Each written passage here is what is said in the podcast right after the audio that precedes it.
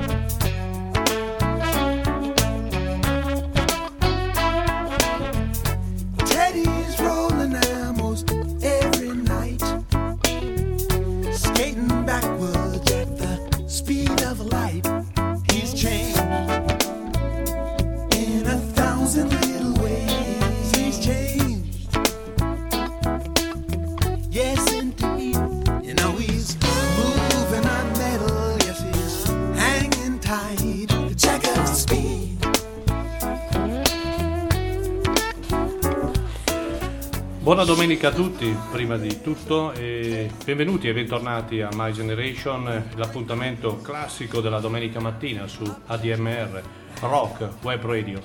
E Maurizio Mazzotti vi terrà compagnia per abbondanti due ore di grande musica, prima di tutto di grande cultura, soprattutto dedicando come tutte le domeniche un, eh, un tema, un tema specifico che come è stato annunciato eh, oggi sarà dedicato alla musica irlandese e la musica inglese. E, e qui con me, eh, accanto a me per due ore accaldate perché fa molto caldo e mh, mm, aspettiamo un paio di birre così ci rinfreschiamo anche, magari non subito, per, visto l'orario.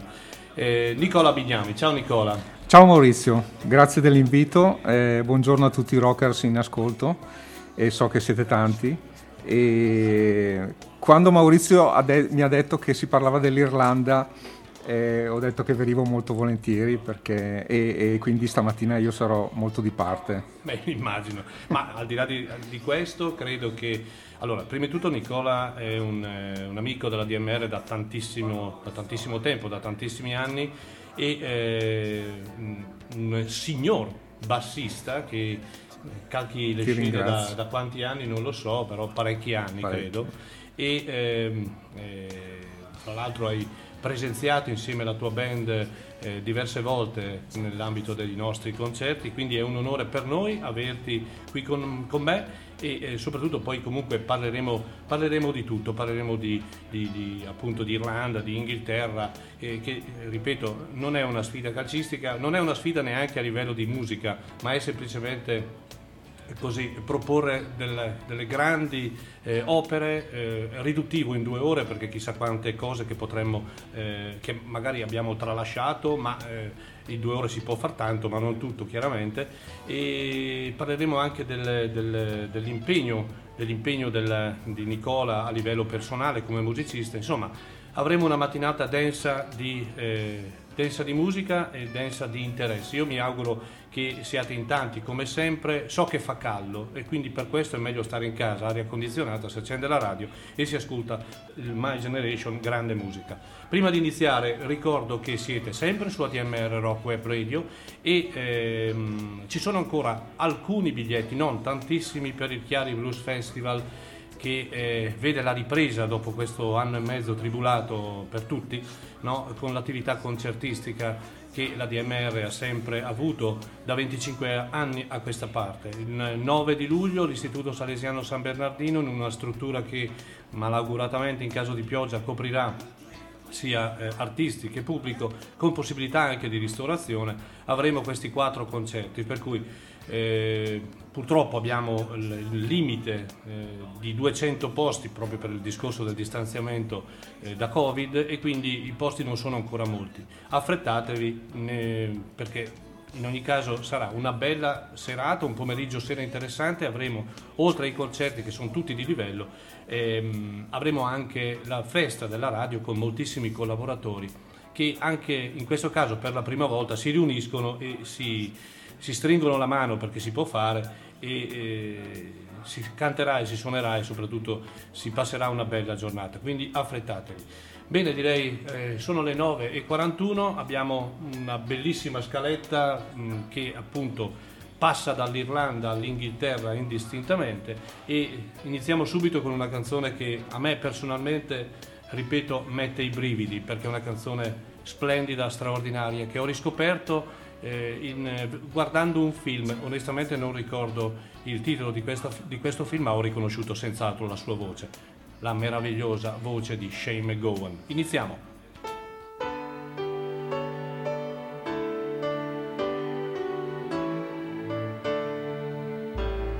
Was Christmas Eve, babe, in the drunk tank.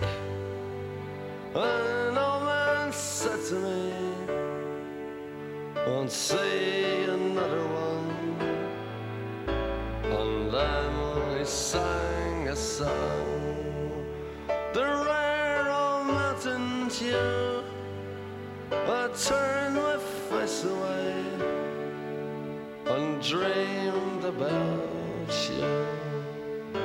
Got on a lucky one, came in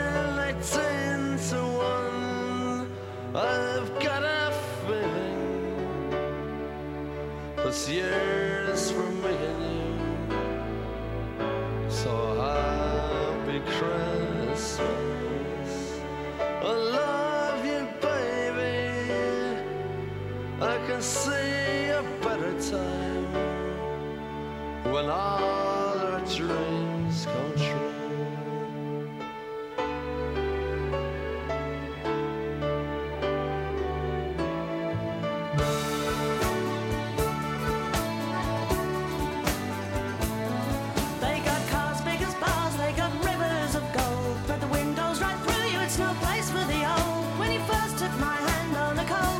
Eve, you promised me Broadway was waiting for me. You were handsome. You were pretty queen of New York City when, When the band finished playing. They held out for more. Sinatra was swinging, all the drunks they were singing. We kissed on the corner, then danced through the night.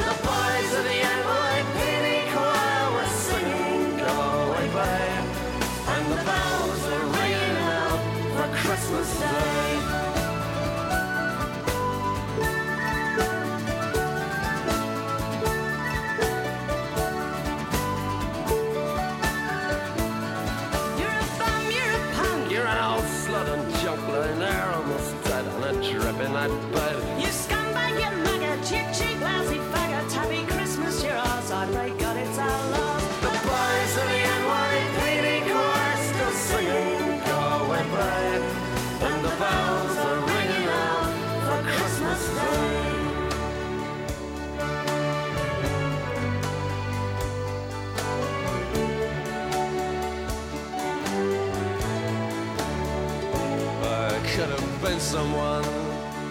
Well, so could anyone. You took my dreams from me when I first found you. I kept them with me, babe. I put them with my own. Can't make it all alone. I built my dreams around you. The boys of the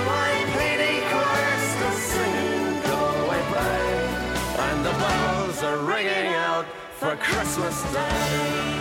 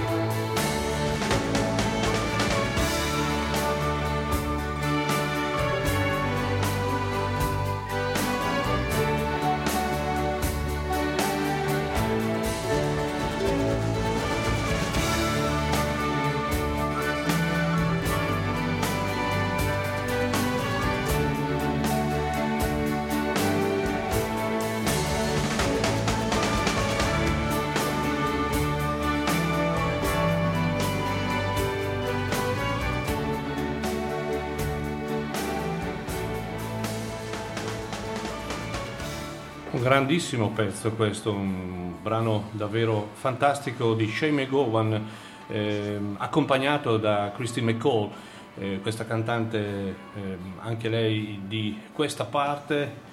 E quando pensiamo all'Irlanda, Nicola, eh, cosa pensiamo dell'Irlanda? Pensiamo che eh, ci sono due obiettivi, la musica tradizionale, la birra, il verde, San Patrizio. E parlando di musica tradizionale è un po' una storia secolare quella dell'Irlanda, un elemento direi fondamentale con cui gli abitanti di questa terra hanno tramandato secoli di vita e di storia. no? Credo che l'Irlanda eh, è il paese dove senti suonare ovunque, io credo che tu ci sia stato parecchie volte, no? Sì, è proprio così, è proprio così. E in tutte le città irlandesi la musica la vivi eh, in maniera particolare proprio per questo. Ehm, E, poi di- diceva in un famoso film The Commitments che Esatto. gli irlandesi sono i neri d'Europa. sono i neri d'Europa. È, proprio così, e, mm, quindi anche un popolo molto eh, accogliente, veramente dove ti trovi molto bene. L'Irlanda è il paese dove eh, si sente suonare dovunque, nei pub, addirittura sui canali, nelle strade, nei negozi, no? E, e la sera è una continua festa, ma perché mh, eh, a differenza di tanti altri paesi la musica è parte integrante della vita delle persone, no? Fin da piccoli. fin da piccoli, quello che un po' manca a- anche a noi italiani, no? che releghiamo la musica a un fatto puramente commerciale o a un fatto di eh, se c'è c'è, se non c'è non fa nulla. Noi siamo diversi, lo sappiamo perché i rocker sono diversi, ma eh, è proprio sentire parte di sé, proprio la- il concetto, l'aspetto della musica. E fin da piccoli loro, loro nascono con questa cultura. Eh, Sono anni che eh, continuo a, a dire eh, eh, che eh, la grande mancanza che abbiamo noi è proprio l'insegnamento da piccoli nelle scuole di un certo tipo di cultura musicale. Quando abbiamo aperto la radio, ad esempio, Nicola, uno degli obiettivi era quello di ridare voce a chi in realtà ne aveva avuta ma poi in realtà poi si è persa, pensando che ad esempio ci sono ancora oggi i ragazzi, molti ragazzi di oggi non sanno nemmeno l'epoca che hanno perso perché chiaramente non c'erano, ma non, non sanno nemmeno chi sono artisti del calibro di, di- di- di Dylan, di Eric Clapton, per citarne alcuni, no? E questo è gravissimo, molto grave. Allora, abbiamo iniziato con una band stratosferica, i Pox, dal, dal loro terzo album che si chiama If I Shall Fall From Grace With God. E il, il brano che eh, abbiamo ascoltato è un po' una, una- eh, a parte che è una canzone di Natale eh, in forma molto ironica che si chiama Fairy Tale of New York, una canzone bellissima. E questo è un po' il canto del cigno di Shane McGowan perché eh, la vita sua era un po' una vita di eccessi e quindi eh, questo era l'album in cui ehm, forse ha toccato l'apice più alta. Ehm, è, è stata talmente forte la sua personalità, eh, non solo dal punto di vista musicale, per cui i Pox sono diventati quasi una band che suonava per lui, no? e, e quindi eh, abbiamo voluto parlare di questo personaggio, di questo personaggio che era un po' la concentrazione dell'autodistruzione, perché in realtà questo, questo personaggio eh, diciamo che non si è posto limiti nel suo modo di scrivere, nel suo modo di Il cantare. bluesman Il dell'autodistruzione. bluesman dell'autodistruzione. Le, le storie dicevano quelle che ci salveranno, quelle che escono dai denti storti mangiati dalla vita di Shane McGowan e steccano e stambeccano nervosamente sul banjo e il mandolino. Insomma, un grande personaggio questo Shane McGowan ehm, che è un po' assente chiaramente, forzatamente dalle scene, ma ha rappresentato davvero un punto di riferimento importante. Qualcuno la, aveva addirittura eh, sostenuto che eh, era, il, eh, era la generazione del fallimento post-punk e allora si tuffavano in una eh, forma di diffusione musicale che aveva molto a che fare con eh, la tradizione, con la cultura, con le radici. Io non sono pienamente d'accordo. La musica tradizionale eh, irlandese, poi la vedremo nel proseguo del programma, eh, eh, ha una, una grande storicità e poi, vabbè, ne parleremo. Secondo me comunque è un personaggio punk. Vabbè, Shane che sia un personaggio punk, sì, ma che, non- che- che la sua musica sia, tra virgolette, un, un, un- una- un- così un modo per eh, testimoniare che col punk non è riuscito, no. Questo assolutamente Certo, no. certo, certo. E quindi eh, ecco perché non sono assolutamente d'accordo. C'è stata anche una collaborazione con i Clash, mi sembra. Assolutamente, sì, assolutamente sì. Ma anche Joeli ha collaborato con i Clash, veramente. Ah, quindi per, sì, cui, sì, per cui poi il passo è breve anche. Ma sai come l'ho conosciuto Sean McGa- M- McGowan? McGowan. E forse per deformazione professionale, ma vedendo un- una faccia così, con i denti davanti ridotti a moncone, eh, era, era per me una cosa da, da indagare. da, da- da indagare, da indagare, esatto, è vero, proprio vero. Allora, adesso andiamo in Inghilterra, ripeto, mh, passeremo alternativamente dall'Inghilterra all'Irlanda mh, proprio perché eh, eh, g- abbiamo voglia di proporre grande musica, mh, anche magari di artisti che eh, pochi si ricorderanno o pochi conosceranno, ma non fa niente. Il prossimo artista che eh, vi proponiamo è un artista che purtroppo non c'è più, è un artista che ha rappresentato molto, soprattutto negli anni 60, eh, nella musica inglese. Sto parlando di Ronnie Lane, Ronnie Lane un eh, nato bassista come te Nicola, Sì, sì, e ha fatto parte di band storiche quali i Faces e gli Small Faces. E poi a un certo punto della sua vita quindi ha suonato con, eh, che so io, Steve Mary, Rod Stewart, Ron Wood, e, mm, con, tantiss- con la storia diciamo e eh, a un certo punto della sua vita poi ha deciso di eh, realizzare un qualcosa che sentiva dentro. Allora intanto ascoltiamolo e, e poi magari ne parliamo un attimino. Lui è Ronnie Lane.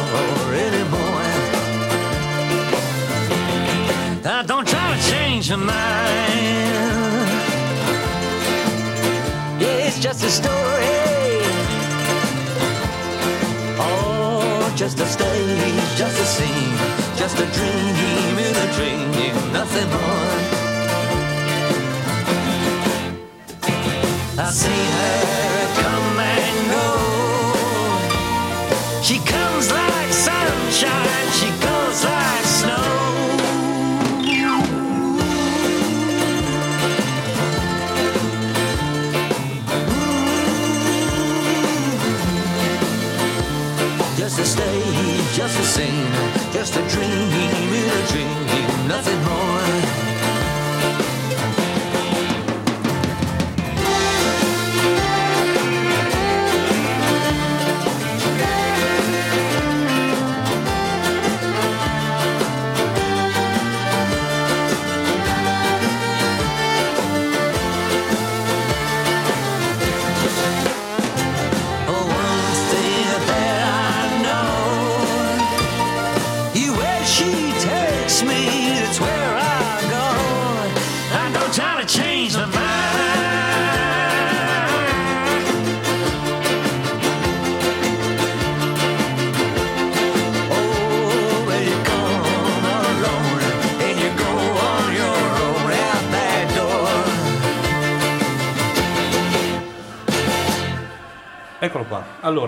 questo era Ronnie Lane. Ronnie Lane, eh, mentre ascoltavamo la canzone, eh, sia Nicola che io abbiamo detto sì, è un inglese, perché chiaramente Ronnie Lane è, di- è- è inglese, in realtà ehm, atmosfere molto vicine all'Irlanda.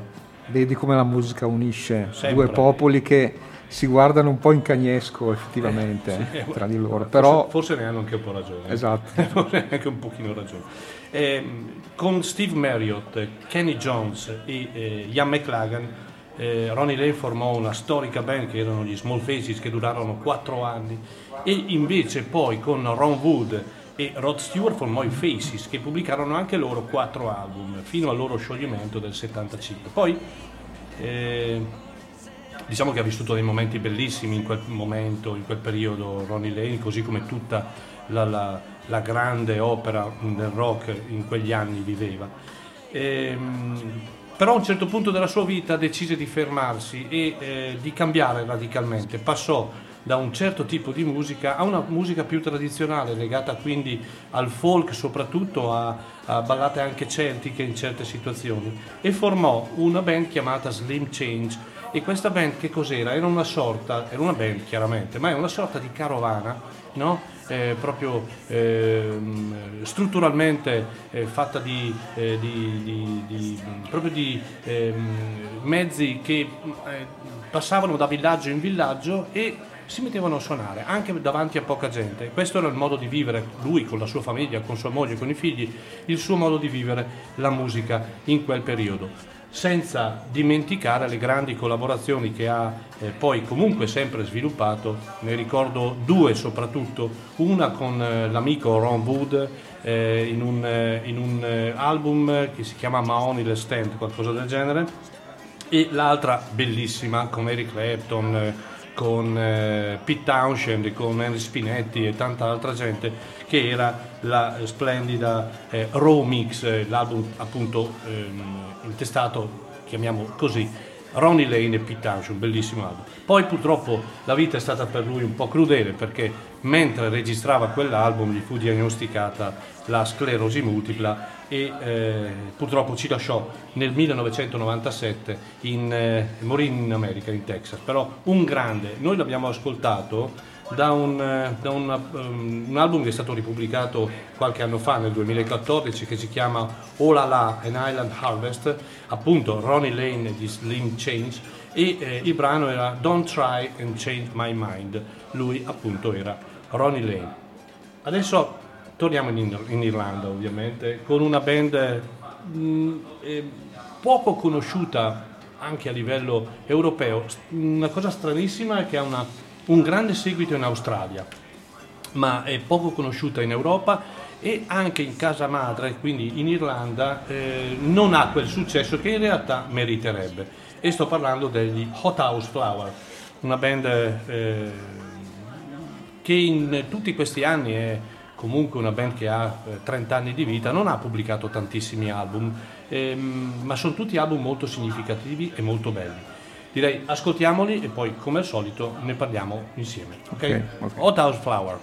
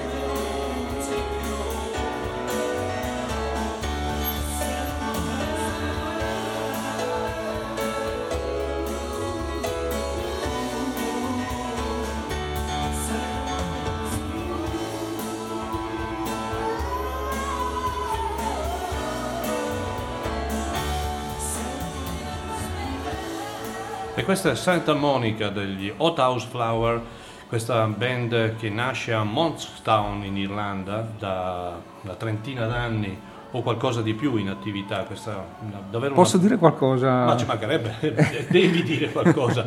No, eh, il fatto che siano nativi di Monkstown. Monkstown è un sobborgo a sud di Dublino, molto bello, eh, con villette signorili, eh, tra l'altro sul mare.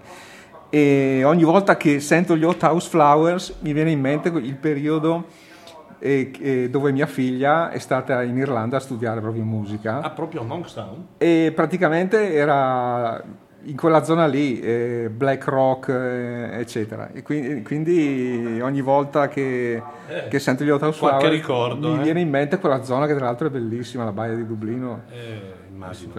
Allora, Liam o Molay, e Fiachina o Bra o Nine, qualcosa del genere.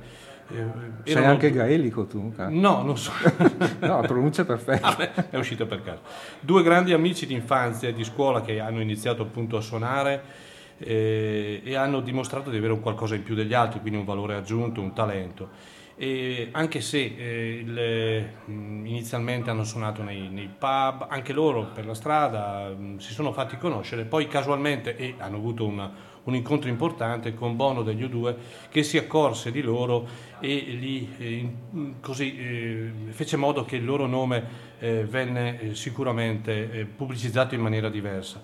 Nella loro musica c'è, vero, tanta Irlanda, perché c'è tanta Irlanda, perché poi va ascoltato un gruppo, non solo un disco, ma va ascoltato, ma c'è anche quella parte nera, tu Nicola hai detto una cosa giustissima, no? vengono considerati i neri D'Europa. d'Europa. E, ehm, perché la parte nera è sempre dentro la loro, la, la loro anima, il loro modo di suonare, il soul, il rhythm and blues, la loro anche parte eh, vocale profonda. E è una band quindi che ha un suono non prettamente eh, e solamente eh, di definizione irlandese. no? Noi pensiamo molto spesso al suono irlandese e molto spesso pensiamo che sia eh, m- molto simile, molto eh, a volte stancante. In realtà non è vero e poi ne approfondiremo anche il discorso. Loro invece hanno sempre avuto questo aspetto eterogeneo, quindi di eh, avere questo bianco ma anche questo nero, eh, questo modo di eh, unire la loro parte d'Irlanda con le influenze, eh, influenze appunto eh, della musica nera. Questo album è un album del 2016 e- ed è l'ultimo album peraltro che hanno pubblicato ed è un album che eh, si chiama Good Night Sun, eh, Buonanotte Sole, eh, anche un bellissimo, un bellissimo, così, un bellissimo titolo. E dal quale abbiamo ascoltato Santa Monica. È un doppio album, è un album più nero che bianco dove il, eh, si può dire la parte bianca è rappresentata appunto dalla cara Irlanda, la fotografia di un volto nordico. Eh, pensate alla, alla fotografia delle nubi mh, d'Irlanda, dei cieli d'Irlanda, del mare d'Irlanda e, e- e poi il nero è rappresentato invece dall'anima eh, puramente blues e, e soul che hanno nella loro musica. E, band interessante, molto interessante. Un'altra, sai un'altra particolarità degli House Flowers? Eh, sono uno dei pochi gruppi che conosco io, almeno, che eh, usano basso elettrico e contrabbasso contemporanea. Ah, questo non lo sapevo.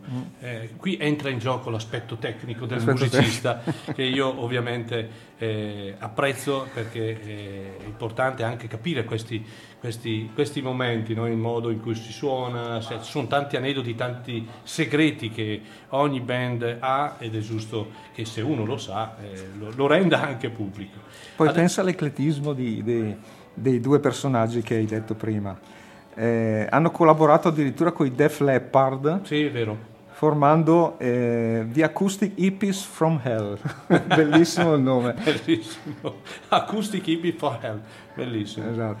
Eh, eh, ecco una cosa che non abbiamo detto, eh, anche negli Hot House Flower c'è una parte di religiosità, di spiritualità nel loro modo di suonare, che è puramente eh, un, eh, anche qui un elemento che esce sia dalla parte nera che dalla parte bianca della loro, della loro infanzia e della loro tradizione.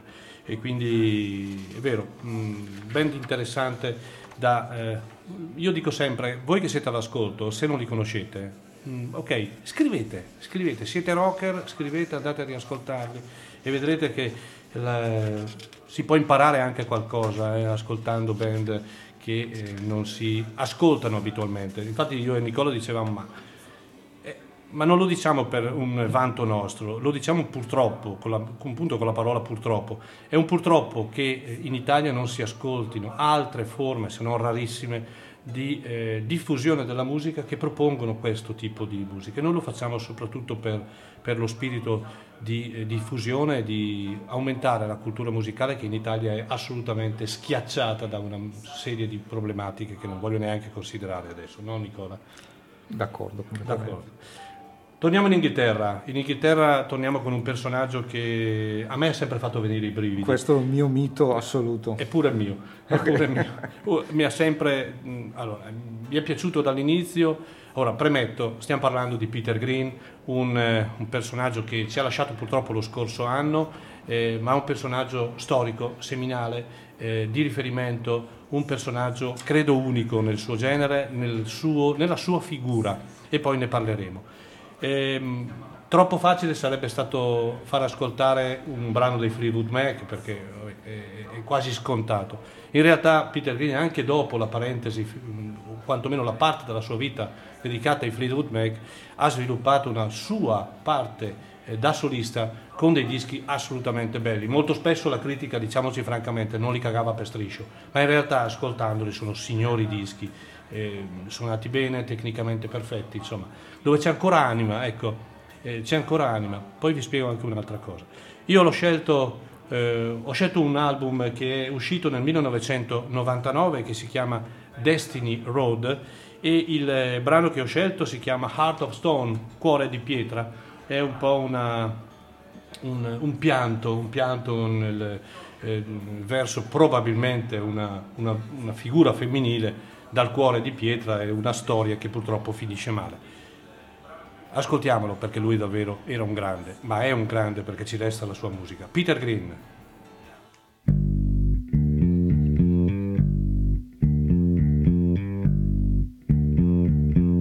You put the salt in my water, but you put sugar in my soul.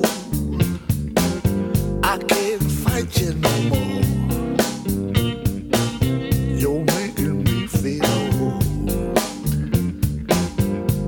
Try to give you silver, but you only take gold. You're the cream in my coffee and the light in my day. You give me something to live for, and then you take it away. I try to give you some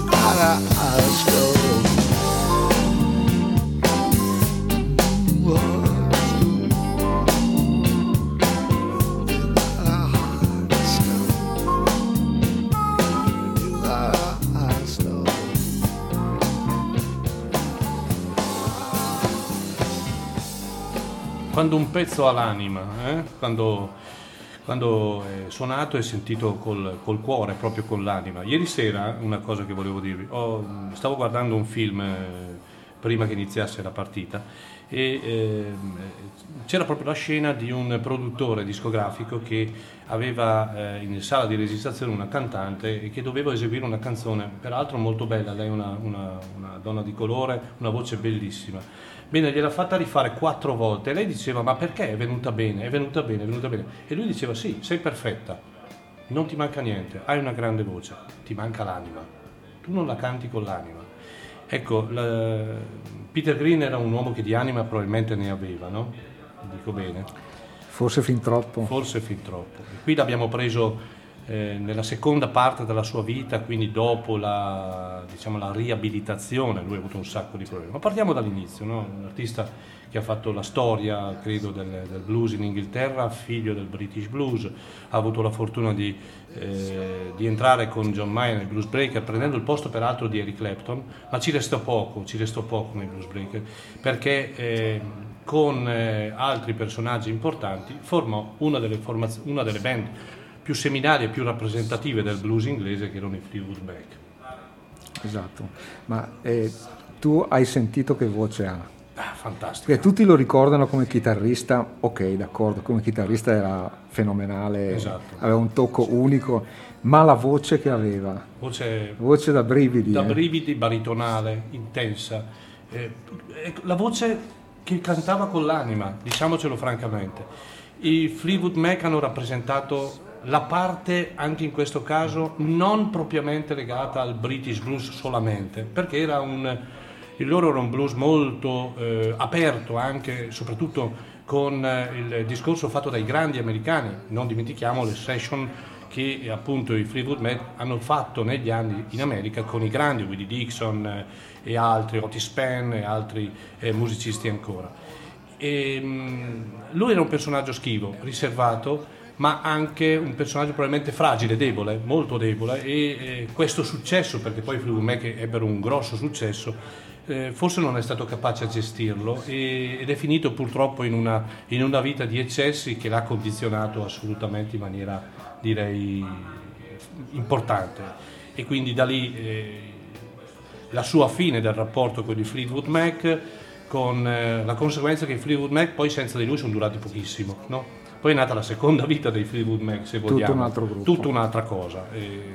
però ecco, ripeto, lui eh, attraverso un percorso di riabilitazione è riuscito a ritornare. Era un periodo in cui i chitarristi facevano le gare no? per essere i chitarristi più veloci. No? Lui in realtà questa gara non, la- non gliene fregava nulla, credo. no? Il suo suono era molto dolce, sincopato. Poi aveva un trucco lui. Nella sua Les Paul aveva eh, girato al contrario uno dei due pick-up per suonare in controfase. E infatti il suo suono è proprio originato da, da questo trucco eh, che è diventato famoso è diventato nell'ambiente dei chitarristi. Sì, ma, ma in realtà non è mai stato un chitarrista, ad esempio, ehm, alla Alvin Lee, con tutto rispetto, perché Alvin Lee è un altro Certo, enorme, certo. però molto diverso dal suono pur con le stesse radici, cioè entrambi amavano il blues, e, e- però assolutamente da un punto di vista tecnico uno molto diverso dagli altri. Diciamo che lui ehm, è riuscito a, eh, in, un, in un momento particolare del blues inglese a eh, presentare un suo suono personale. no? Ricordiamo che alcune canzoni sono state fatte eh, e sono state rielaborate anche da altri grandi personaggi, tipo Santana, no? ad esempio, Certo. e, e anche altri ancora. Quindi questi- questo, questo suo modo poi di riabilitarsi è riuscito a, a- a vincerlo, diciamo, e, e ha composto e ha formato una band che si chiamava Splinter Group, con il quale ha pubblicato diversi album molto interessanti.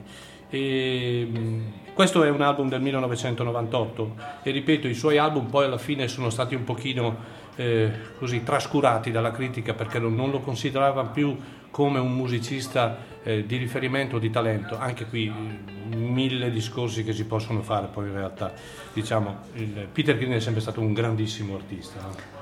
Eh, però Peter Green, ok, è stato il mio idolo ehm, di gioventù, eh, insieme a altri però, e lo rividi nel 96 dal vivo insieme a John Mayall a Pistoia e lì ti posso assicurare che è stata la mia più grande delusione in campo musicale.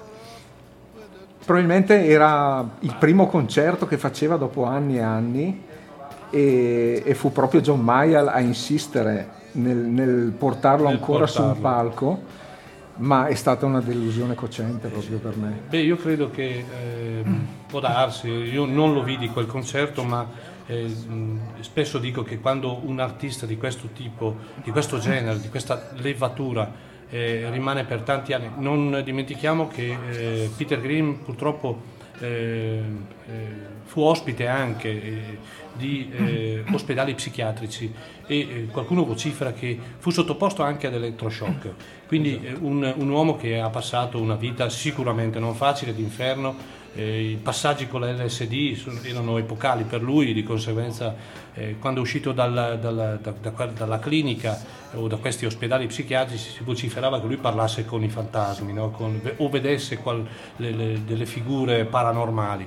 Quindi eh, prima di riprendersi poi chiaramente mh, eh, nessuno discute il talento di, di- di Mayall, ma, pardon, di, Peter Green, però io credo che il suo riniziare un certo percorso musicale sia stato davvero È stato- molto, molto stato difficile, faticoso, molto sì, difficile. sì, sì. E purtroppo ci ha lasciato lo scorso anno perché poi alla fine il fisico è, è molto debilitato, ha- si è fermato e di conseguenza. Però, C'è un bel libro, eh, tra l'altro scritto da un tuo collaboratore della radio, che adesso mi sfugge il nome, eh, che parla proprio di- dei quattro, del- del- quattro cavalieri, eh, tra cui Peter Green, Eric Clapton, Jimmy Page e, e Jeff Beck. ah, questo mi, è- mi- mi sfugge, no, non lo so. Non lo Eh, sapevo. eh, credo che sia l'uni- l'unico in Italia, eh, l'unico libro dove c'è un po' la vita di Peter Green, Peter eh, Green, quindi lo consiglio Caldamente. caldamente. Anche, anche a me perché non lo Esatto. conosco, per cui va bene. In, in Irlanda invece è un altro gruppo stratosferico e anche qui parliamo di un, di un gruppo il cui leader era uno dei migliori bassisti sulla scena di allora, quindi un personaggio di riferimento. Eh, Ascoltiamoli, non vi dico chi sono perché tanto lo capite da, da soli, da voi, eh. strepitosi.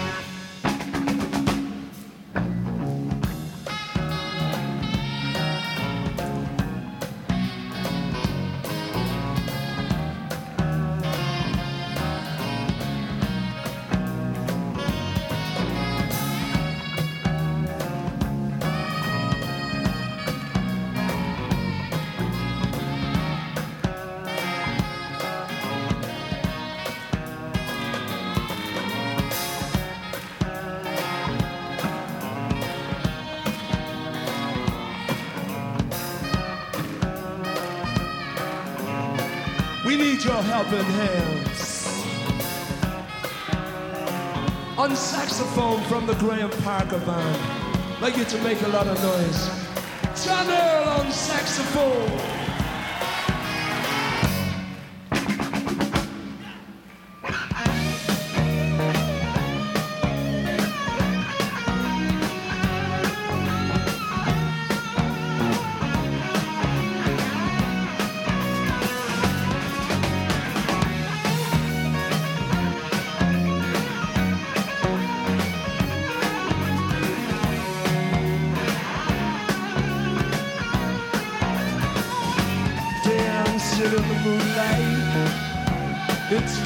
In its spotlight. It's alright dancing in the moonlight on this long hot summer night.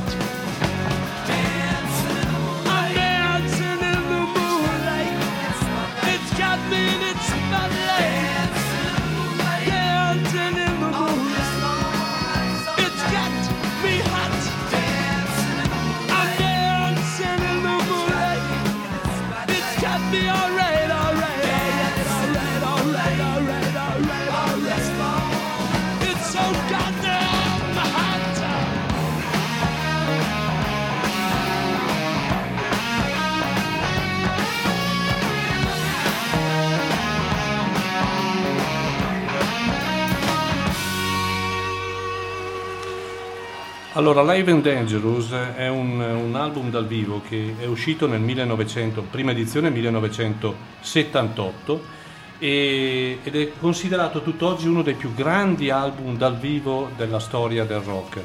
È ripubblicato poi in eh, diverse versioni, alcune doppie addirittura con il, un, un DVD che, che riprende questa straordinaria band dal vivo. E loro sono i Tin Lizzy.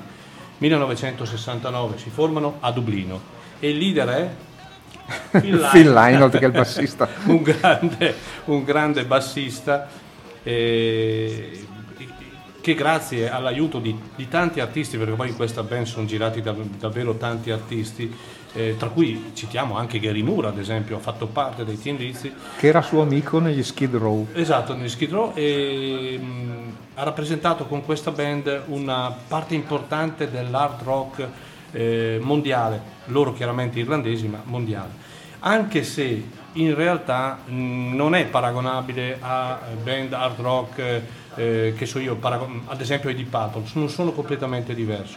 Il suono dei Tin Lizzy comunque prendeva influenze anche eh, cantautorali eh, e anche eh, legate a un certo tipo di musica americana, quindi che so io da Dylan a Van Morrison, ma anche ai Little Feat, a Jimi Hendrix nel modo di suonare. Avevano un hard rock direi molto tecnico, ecco, possiamo definirlo così, molto tecnico. E, eh, perché l'Irlanda poi non è solo eh, Shane McGowan, U2 o altre, è anche questo, no? È anche, è anche questo modo di portare il proprio io, il- la propria voce, di far sentire la propria presenza. E Phil Lynott, ne parlavamo prima, È un personaggione, mm, anche per le sue idee politiche, è molto amato nell'intera Irlanda, direi. A Dublino c'è una sua statua, eh, io sono andato un paio di volte a vederla, a fare delle foto ovviamente. E, mm, ecco, eh, i Thin Lizzy, ah, volevo dire che io eh, una volta all'anno vado sempre in Irlanda per il... In pellegrinaggio. In pellegrinaggio, sì. Perché c'è un festival dedicato a un eh, grande. artista che un dopo vedremo, esatto. E uno delle ultime, eh, ulti- ultimi anni, che son- credo il 2018, c'era una, sai quelle tribute band, eh, mh, diciamo di serie A, nel senso che Sì, magari c'è qualche sì. componente che ha suonato veramente... Certo. E, e c'era questa tribute band dei Thin Lizzy con alla voce e al basso un ragazzo eh, probabilmente di origine brasiliana anche lui perché assomigliava in maniera tremenda a Phil Lynott Sì. e vedevi gli irlandesi impazzire Impazzire. veramente. E, eh, lui ha rappresentato davvero una, una- una parte importante, anche come hai detto tu, per le sue idee politiche, eh, diciamo ehm, brutalmente... Filo repubblicane. Sì, filo repubblicana, quindi eh, la gente irlandese lo adorava anche per questo. Lui nel, eh, è morto a 36 anni, eh, non è morto vecchio, è Esatto. morto a 36 anni, purtroppo anche lui con eh, una vita di eccessi ma era una band importante, popolare, soprattutto anche negli Stati Uniti e in buona parte d'Europa, per cui il continuo stress di una vita on the road e di una vita... mh, Sembra, sembra tutto bello il mondo degli artisti, poi in realtà dietro comunque c'è un, eh, uno stress psicofisico che a certi livelli a volte se non sei forte da un punto di vista personale ti può condizionare anche in, in- in questo tipo di purtroppo risultante.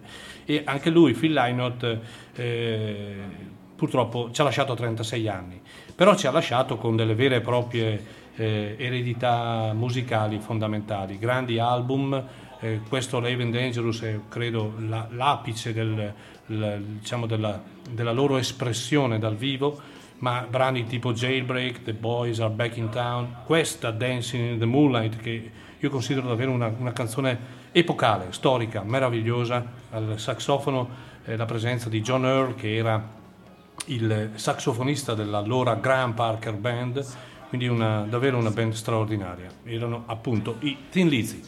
Eh, sono le 10.33, ricordo sempre, ma tanto lo sapete, che siete su ADMR Rock Web Radio in eh, compagnia mia, Maurizio Mazzotti, con, solita, con il consueto appuntamento di My Generation della domenica mattina, con me Nicola Bignami, a parlare di Irlanda, a parlare di Inghilterra, eh, a parlare di birra, di rugby, di cultura, di grande, di grande musica, eh, perché questo è quello che vogliamo fare stamattina, parlando di queste due grandi nazioni. Adesso dobbiamo tornare in Inghilterra e ci torniamo con eh, una band storica che è nata in realtà come una cover band. Eh, svilupperemo poi il discorso. Questo è anche qui un album molto vecchio, eh, parliamo di un album del 1978 che eh, è stato chiaramente dimenticato da molti, si dovrebbero riascoltare questi album, album datati che magari sono lì nella vostra discografia, magari impolverati, ecco, togliamo la polvere, rimettiamolo o sul piatto o nel lettore CD e riascoltiamoli perché questa, signori, è pura, pura cultura.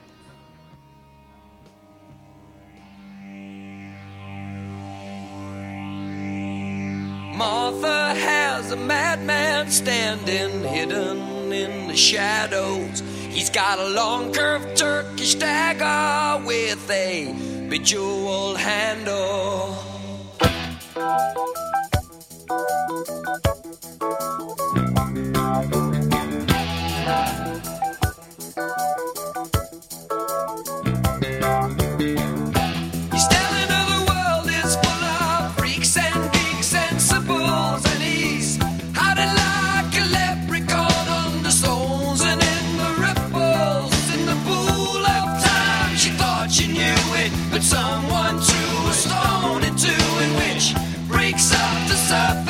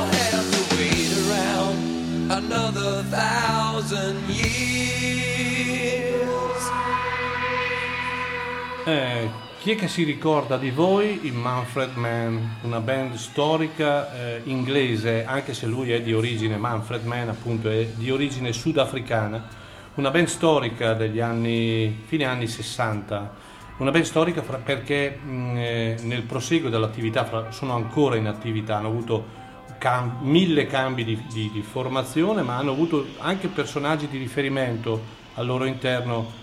Ne cito uno su tutti, Paul Jones, armonicista e cantante della- ad esempio della blues band, eh, grande personaggio anche, anche- anche- anche lui, anche Paul Jones eh, all'interno della, della scena del, del blues inglese. E Manfred Mann, ehm, che dal Sudafrica si è trasferito fin da piccolo in Inghilterra, ha iniziato subito a suonare, lui è molto innamorato del, del- del suono dei Beatles e con, eh, formò mm, fin da piccolo una sua band, una piccola band.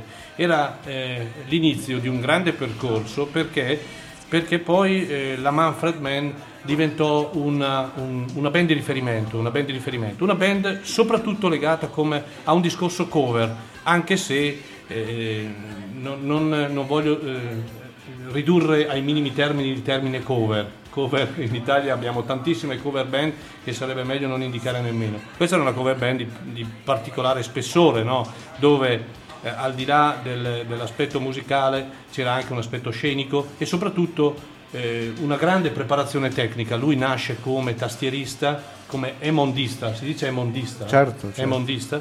E nella sua musica veniva inserito il jazz, veniva inserito il prog, qui si sente il prog, anzi eh, si sente molto la- la- proprio il suono prog e elementi blues. Questo è un album che è uscito nel 1978 e che si chiama Watch, è un album molto bello, un album che ha all'interno delle cover eh, bellissime come Davis on the Road Again oppure Mighty Queen, questo invece che abbiamo ascoltato era Martha's Madam e mm, ecco, forse è uno dei suoi momenti migliori. E tantissimi musicisti, ripeto, hanno collaborato con Manfred Mann e tu che sei un musicista puoi dirmi, quando tanti musicisti collaborano con un personaggio di valore, vuol dire che c'è qualcosa di bello, no? Certo, c'è, c'è qualcosa da imparare. C'è qualcosa da imparare. Eh, Assolutamente. E, e quindi ecco, eh, Manfred Mann, eh, ripeto, è un nome che oggi purtroppo dice molto poco a- anche ai cultori italiani perché è fermo da una vita, eh, ormai prima di tutto per l'età, ma poi anche perché la loro attività eh, si sviluppa soprattutto nelle esibizioni che poi non sono, non sono tantissime durante l'anno, una volta erano abituati magari a fare anche 150 concerti all'anno, 200 concerti all'anno, oggi chiaramente sono molto più limitati. Eh, però sono personaggi comunque da andare a rileggere, a riascoltare, a ricordare, perché hanno rappresentato un pezzo di storia proprio della, della musica, non solo anglosassone, ma in generale della musica rock. Torniamo Torniamo nella Terra d'Irlanda, Irlanda. Terra d'Irlanda con una band, eh, a me piaceva davvero tanto questa band eh, perché rappresentava un po' una, una forma alternativa al successo dei Jethro Tull in Inghilterra, Eh, anche se eh, diciamo che la loro musica non era propriamente da mettere insieme eh, o legare a quella dei Jethro Tull. Sto parlando degli Hoslips, band eh, anche questa strepitosa. Mitica in Irlanda. Li ho visti dal vivo anche, anche gli Oslip e, e direi che il pubblico impazzisce per loro. Eh sì, veramente. perché è, una- è un concentrato di, di musica celtica con il rock and roll e anche con elementi ehm, non tanto blues, perché di blues direi che hanno ben poco, ma di un certo filone legato alla- alla- proprio al, al- al loro periodo, al co-punk, no? A quel periodo. E questo è l'album forse più bello che hanno pubblicato, che è The Man Who Built America, l'uomo che ha scoperto l'America, e con un brano splendido che si chiama Loneliness, loro sono gli Hoslips.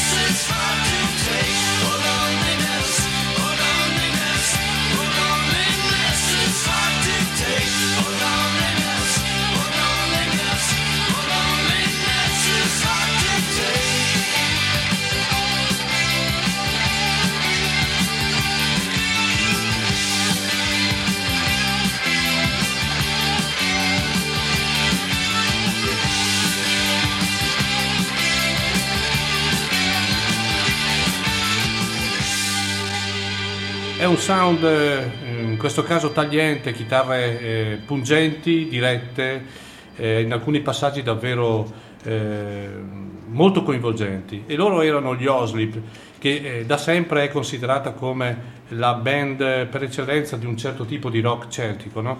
una fusione tra la musica celtica tradizionale e il rock.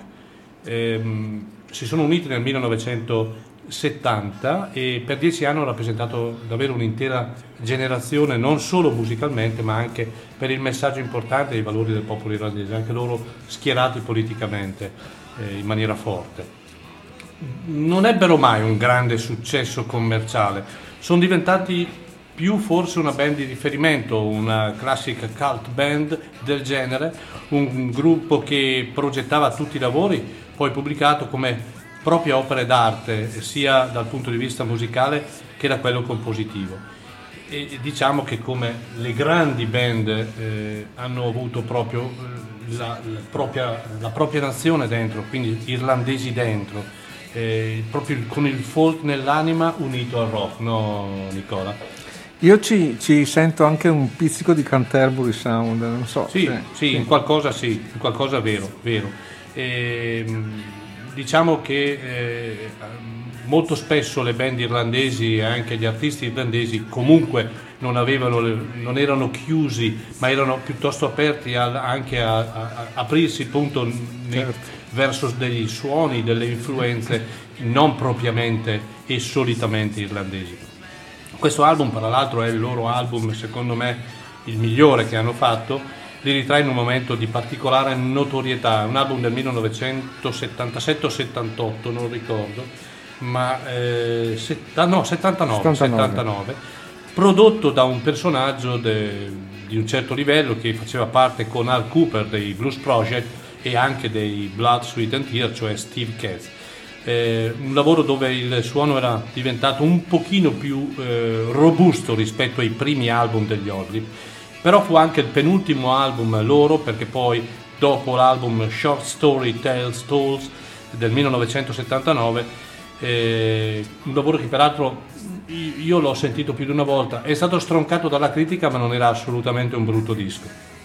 Poi questa band, dopo, dopo questo passaggio, la band decise di fermarsi e di sciogliersi. Oslips, altro nome interessante che viene dalla magica Irlanda. Intanto mi è venuto in mente l'autore del libro che parla di Peter Green, È vero? eh, Max Stefani. Sì, è vero, Max, perdonami. eh, a proposito, cogliamo l'occasione perché è proprio tutto eh, non preparato e, e questa sera, come tutte le domeniche, eh, le domeniche alle ore 17, eh, il programma Once Upon a Time di Max Stefani è il programma che dedica eh, un'ora a un artista e stasera, eh, dalle, eh, appunto dalle 17 alle 18, lo possiamo tutti insieme ascoltare nel programma che lui ha dedicato a una grande artista, cioè Laura Niro. Comunque era, era proprio il suo album, visto? i quattro cavalieri, vero? Sì, sì, sì. Esatto. Intanto è arrivata la birra. Intanto è arrivata la Non birra è per- irlandese, però non è è irlandese, però ci, ci accontentiamo. Ci accontentiamo. Allora, adesso eh, torniamo in Inghilterra, è un continuo andare in Inghilterra, tornare in Irlanda o viceversa, e eh, qui parliamo di un personaggio molto importante da un punto... Ah no, ascoltate un attimo questo passaggio.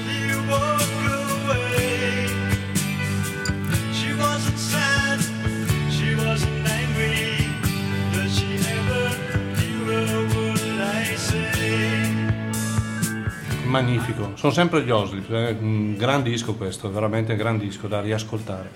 Allora, stavo dicendo, eh, torniamo in Inghilterra, questo è un personaggio che ha eh, spopolato in Inghilterra, ha spopolato anche in America, ha fatto parte di un supergruppo, un supergruppo che poi comunque vedremo e, e andremo a, eh, così a, a sottolineare. E sto parlando di Jeff Lynne. Jeff Lynne ehm, direi dichiaratamente beatlesiano, eh, nel 1969 ha formato una delle band che divenne poi eh, una delle band più famose al mondo, eh, che, era- che erano gli ELO, cioè l'Electric Light Orchestra. E eh, noi li ascoltiamo questa mattina da da uno dei momenti più belli loro discograficamente, forse l'ultimo momento importante degli Elo da un punto di vista qualitativo, perché poi comunque questa band eh, fu schiava del successo e, e così la qualità eh, è venuta meno. Li ascoltiamo dall'album Out of Blue, un album davvero molto bello, uscito in, in origine un doppio vinile. Questa è Sweet Talking Woman, loro sono l'Electric Light Orchestra.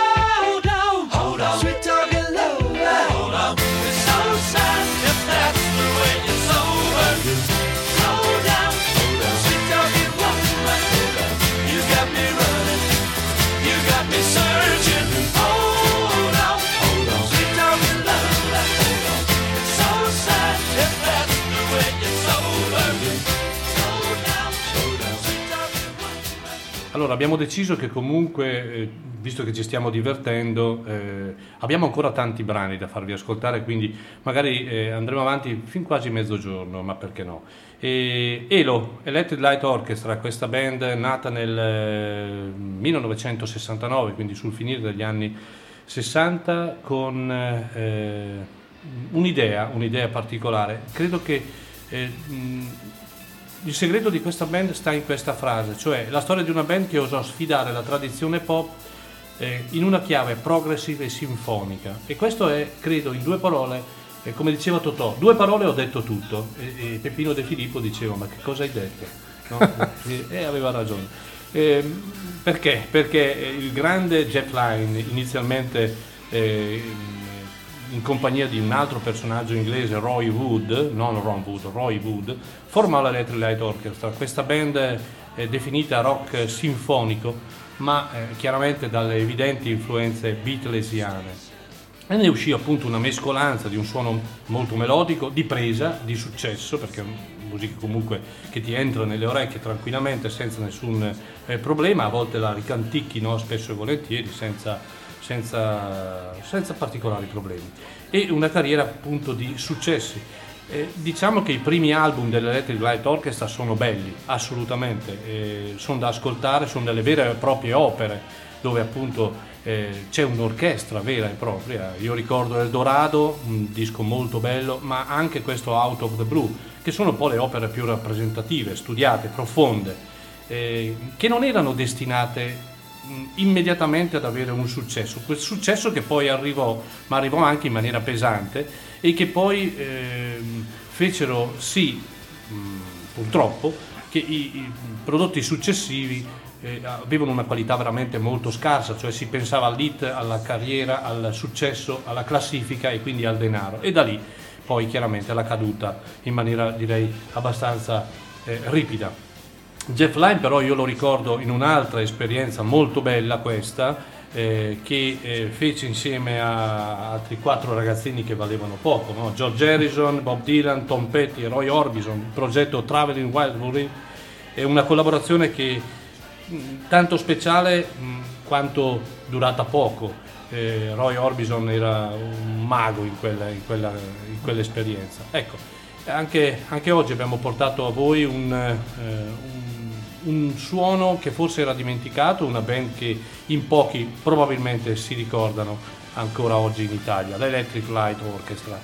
E ecco, una cosa importante volevo dire, la, la differenza, eh, perché c'è differenza fra l'Irlanda e l'Inghilterra, è che l'Inghilterra è sempre stato un paese eh, di natura eh, più multirazziale rispetto all'Irlanda. L'Irlanda è un paese di, eh, di immigrati che sono andati soprattutto in America, no? sono tantissime, eh, tantissimi gli irlandesi in America. L'Inghilterra invece è il paese che ha eh, inglobato tanta cultura anche non propriamente inglese. Io credo, secondo te anche Nicola, che eh, in questo la cultura musicale ne ha risentito. Sì, sono d'accordo. sono Perché d'accordo. chiaramente la- eh, il fatto di avere molte influenze ha fatto sì che l'Inghilterra eh, sviluppasse una cultura mus- mu- anche musicale fatta di eh, non propriamente di musica tradizionale, ma eh, di condimenti di jazz, di blues, di rhythm and blues, di soul e via dicendo. Eh, da lì, ecco, una- questa è forse una delle più importanti differenze fra la musica inglese di un certo tipo e la musica irlandese. L'Irlanda, come abbiamo detto all'inizio, eh, fin da piccoli nascono col cuore irlandese, con la tradizione irlandese, con eh, i suoni dell'Irlanda no? e, e proprio la- la- l'amore verso, verso questa terra che è fondamentale. Parlando di Irlanda, adesso parliamo di un personaggio che in Irlanda credo sia considerato, se non un dio quasi, no? Christy Moore. Christy Moore. Christy Moore, altro personaggio che ha fatto storia. Questo è un personaggio che lavorava in banca, pensate, eh? lavorava in banca e nel 66 dopo un- uno sciopero eh, così disse basta, dietro la scrivania mi do da fare come, come cantautore e pensate dove è arrivato. E Christy Moore è un altro personaggio che è eh, fondamentale per un certo tipo di discorso irlandese, non solo propriamente musicale. Noi l'abbiamo scelto da un album eh, dal vivo che si chiama Live at the Vicar Street, che lui eh, esegue non solo ma con Dolan Lanny e Declan Sinot, e un album molto bello. A me di eh, Christy Moore piace particolarmente il suo modo di cantare. Io credo che, anche, scusate il termine, anche chi non sente, sente che è irlandese È vero. perché Eh, il modo di cantare è proprio irlandese e noi lo ascoltiamo in un brano che si chiama Mac, mh, pardon, si chiama sì, Mac Laton ed è un, un brano che lui esegue appunto in compagnia di questi personaggi. Christy Moore.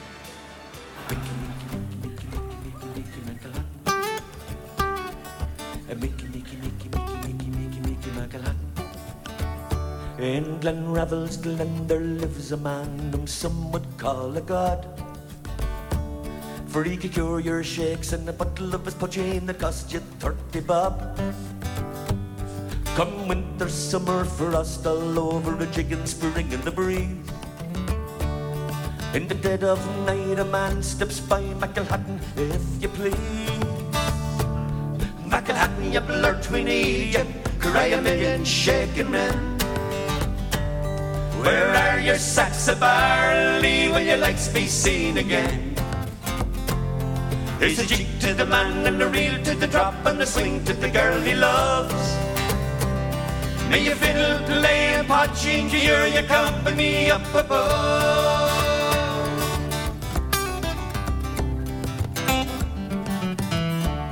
There's a wisp of smoke to the south of the glen, and the poteen is on the air. The birds and the birds and the rabbits in the sky, and there's drunkards everywhere. At Scary's Rock, the fox is out because he's chasing the hounds. The only thing in decent shape is buried beneath the ground. Macklehatton, you blurt we need you, cry a million shaking men. Where are your sacks of barley? Will your legs be seen again? Here's a jig to the man and a reel to the drop and a swing to the girl he loves. May your fiddle play and pot change your company up above.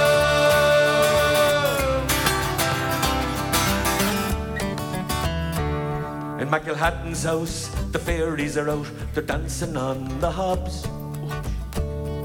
The goats collapsed and the dogs run away and the salmon down the bogs.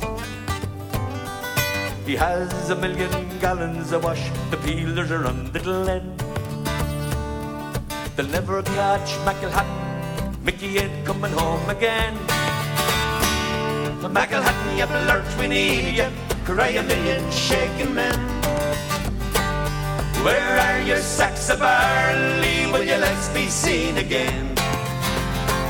Here's a jig to the man and a reel to the drop and a swing to the girl he loves. May your fiddle play and potching to your your company up above. Macklehatton, you blurt we need you, cry a million shaking men. Macklehatton, you blurt we need you, cry a million shaking men.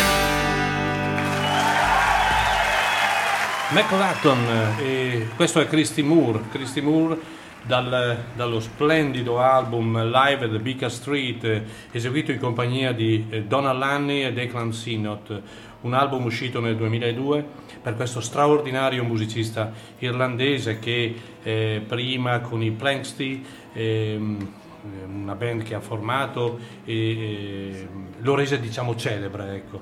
poi eh, dal eh, 1975 eh, formò i Moving Hearts altra band irlandese tradizionale con elementi più rock ma anche questa esperienza finì poi abbastanza velocemente il suo amore per, per il, per il mondo irlandese la filosofia irlandese si sviluppa da solo. Christy Moore è un uomo che eh, 99,99 volte fa album da solo, sia in studio che dal vivo, sono album lui e la sua chitarra, la sua splendida voce, il suo modo di cantare eh, tipicamente irlandese, il suo impegno politico, il suo modo di esprimersi, il suo modo di alzare la voce. Un personaggio davvero importante dove la forza della musica, della parola viene prima di tutto e questa è la filosofia di Christy Moore, anche lui politicamente molto impegnato, anche lui repubblicano, di sinistra in maniera direi senza, senza nessun tipo di problema. Qualche problema l'ha avuto eh, proprio da un punto di vista politico, e, però lui forte della sua, della sua filosofia, della sua volontà di portare avanti certi concetti, non lo ferma più nessuno, non ha mai fermato nessuno. no? Io dico, Lo stesso Bobby Sands eh, Eh. ha, ha scritto dei testi per lui, no? Vero, Eh. verissimo. Poi parleremo di quel Bobby Sands e di quello che rappresentava per l'Irlanda, per il cuore degli irlandesi, per l'orgoglio dell'Irlanda. Eh, C'è una bella frase che non ho scritto io, che eh, qualcuno ha eh, citato, che dice l'Irlanda è una nazione che devi andartela a cercare, a meno che tu ci sia nato, no? se ti piace la birra, il whisky, se adori la, la pioggia, le nebbie, eh, il fatto, il rugby, non è la prima nazione che ti viene in mente mentre pianifichi una, una vacanza. In fondo è vero, anche se poi io credo eh, che quando poi uno va in Irlanda sente davvero il, il- l'amore per la terra e sente davvero la- l'orgoglio dell'irlandese di essere tale, no? dico bene? Si innamora subito. Si innamora subito, è come il Quando Mal va- d'Africa, è come il Mal d'Africa. Esatto, esatto, quando uno va esatto. in Africa e che torna e dice esiste il Mal d'Africa, certo che esiste, perché quando torni hai di nuovo voglia di ritornarci. Perché? Perché forse il nostro modo di vivere, non lo so, è, è nostro, ma con mille sfaccettature positive e negative. Per cui ecco, i paesi però rappresentativi come l'Irlanda hanno un qualcosa in più, hanno un valore aggiunto, perché la terra irlandese è fantastica, generosa, lo dimostra il colore dei suoi prati. E, mh, forse anche Belfast, che è la, nazione, pardon, la, la- la zona eh, meno, meno ricca, credo, se così possiamo dire, ma anche la più travagliata della- dell'Irlanda, e poi irlandese fino al midollo, no? Sì, sì, sì, decisamente. Irlandese fino al decisamente. midollo. Pur appartenendo a quella zona sotto ancora eh, il, il Il governo, dominio. il, il dominio Chiamo- del- chiamiamolo dominio dell'Inghilterra. eh, dell'Inghilterra. E sono- è bellissimo parlare di Irlanda perché molto spesso quando si parla di Irlanda si pensa a una nazione triste. Quando eh, si vedono anche dei film, dei documentari, non si vede mai il sole, o raramente si vede il sole. E in realtà non è vero, perché è una nazione che ha mille valori, ma soprattutto un grande valore che è quello proprio del- dell'amore che tutta la gente ha verso, verso la radice, la propria terra e soprattutto anche in questo caso verso la musica che accompagna giorno per giorno la vita degli irlandesi. Ehm, non, è, non è ironia e non è soprattutto un modo per definire un, eh, un paese in questo momento perché stiamo parlando di musica, ma in realtà tu Nicola che ci sei stato spesso e volentieri eh, puoi confermarlo. Confermo, nel senso che loro non hanno il sole, non hanno il buon cibo, però supportano con altre cose l'essere felici, nel senso hanno una vita più Semplice. semplice, la buona musica e la birra buona e Esatto, esatto. Il buon rugby. il buon rugby. Buon rugby. allora, adesso parliamo invece di altri due artisti in Inghilterra che hanno fatto storia, uno sicuramente famosissimo, l'altro un po' meno, ma non meno eh, importante da un punto di vista di semina, di ciò che ha rappresentato. Hanno unito le forze in un album, è stata un'esperienza fantastica, credo che sia stata l'unica esperienza loro e non penso ce ne saranno altre, ma è molto significativo.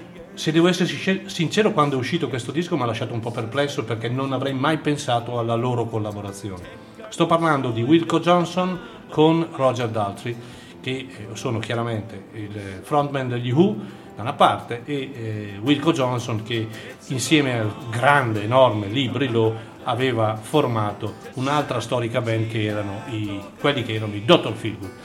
Questa è una bellissima collaborazione, quindi ascoltiamoli subito. Wilco Johnson e Roger Daltrey.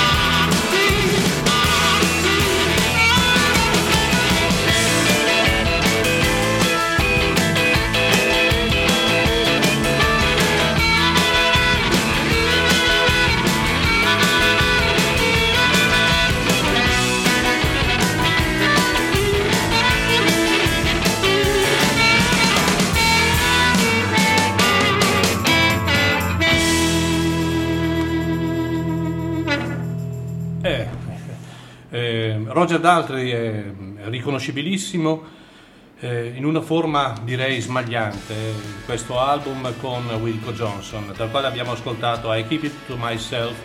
E questo album come ho detto ah, in fase di presentazione è uscito un po' così all'improvviso senza che nessuno probabilmente si sarebbe mai aspettato la loro unione più che un disco del genere perché chiaramente il disco è molto bello.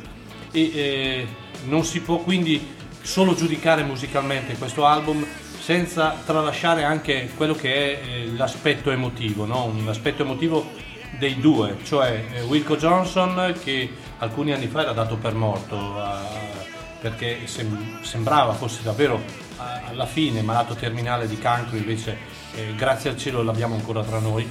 È stato insieme a Librilo eh, fino all'album storico del Feel Good Stupidity appunto il frontman con il, appunto Brillo dei grandi Dr. Feelgood, una band seminale del pub rock blues inglese e una band straordinaria. Bi- Bisognerebbe fare un programma solo dedicato ai Dr. Feelgood, da tanto erano Invitami, ti prego. sempre, sempre. Mentre invece Roger Daltrey, chiaramente, frontman de- della, della storia del- degli U. Eh, il tutto nasce, pensate, da un incontro in un backstage eh, casualmente, anche se la loro amicizia risaliva a molto tempo prima, ma nessuna collaborazione è mai stata realizzata da loro prima di questo. E questo è un omaggio alla musica che hanno amato proprio da giovani, fin da giovani, ripercorrere quindi un passato con la stessa energia eh, dei ventenni. Eh, Wilco Johnson e eh, Roger Daltrey. Quante quindi storie e premesse sono davvero importanti, suggestive. Il rock and roll esce sovrano, eh, unito al, al blues e al rhythm and blues. Sono due anime che si divertono nel suonare e nel cantare questo album che non ha nessuna pretesa dal punto di vista commerciale, ma ha semplicemente la voglia di eh, far sentire ancora la propria voce a loro due, grandi amici, ma che mai avevano avuto l'onore di fare un qualcosa insieme.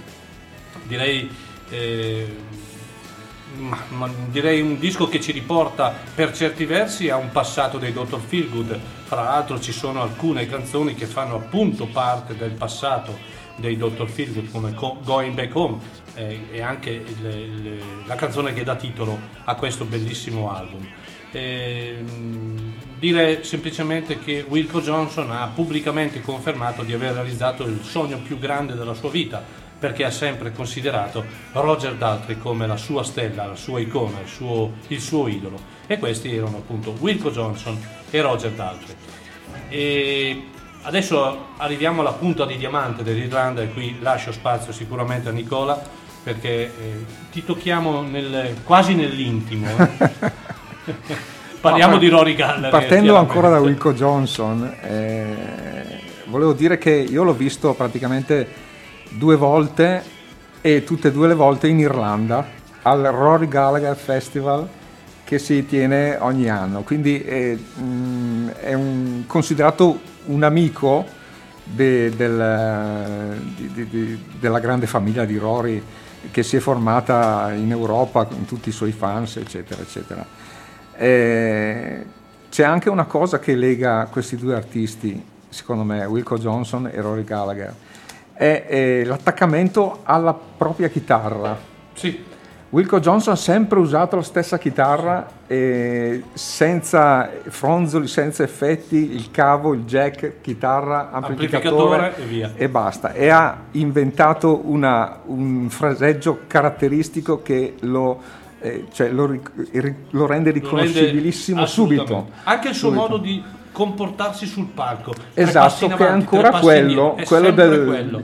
diciamo del, del robot. Del robot, sì, Esatto. sembra un robot, esatto, esatto, robot. esatto. È vero. E, e vole- volevo menzionare anche il suo bassista, che secondo me è uno dei più grandi bassisti attualmente in circolazione, che è Norman Watt Roy, che col suo jazz bass color oro fa delle cose pazzesche. Ah, è bravissimo, sì, tiene, bravissimo. tiene- tiene su praticamente tutta la band. Eh, la sezione ritmica è fondamentale. tu Fondamentale, lo fondamentale, ricordatevi. Ma, I ma del bassisti sono fondamentali. Sono fondamentali, ma sì, assolutamente. A me piaceva. Io adoro eh, Steve Marriott, eh, il bassista di Steve Marriott, era Jimmy Leverton, altro bassista davvero fantastico.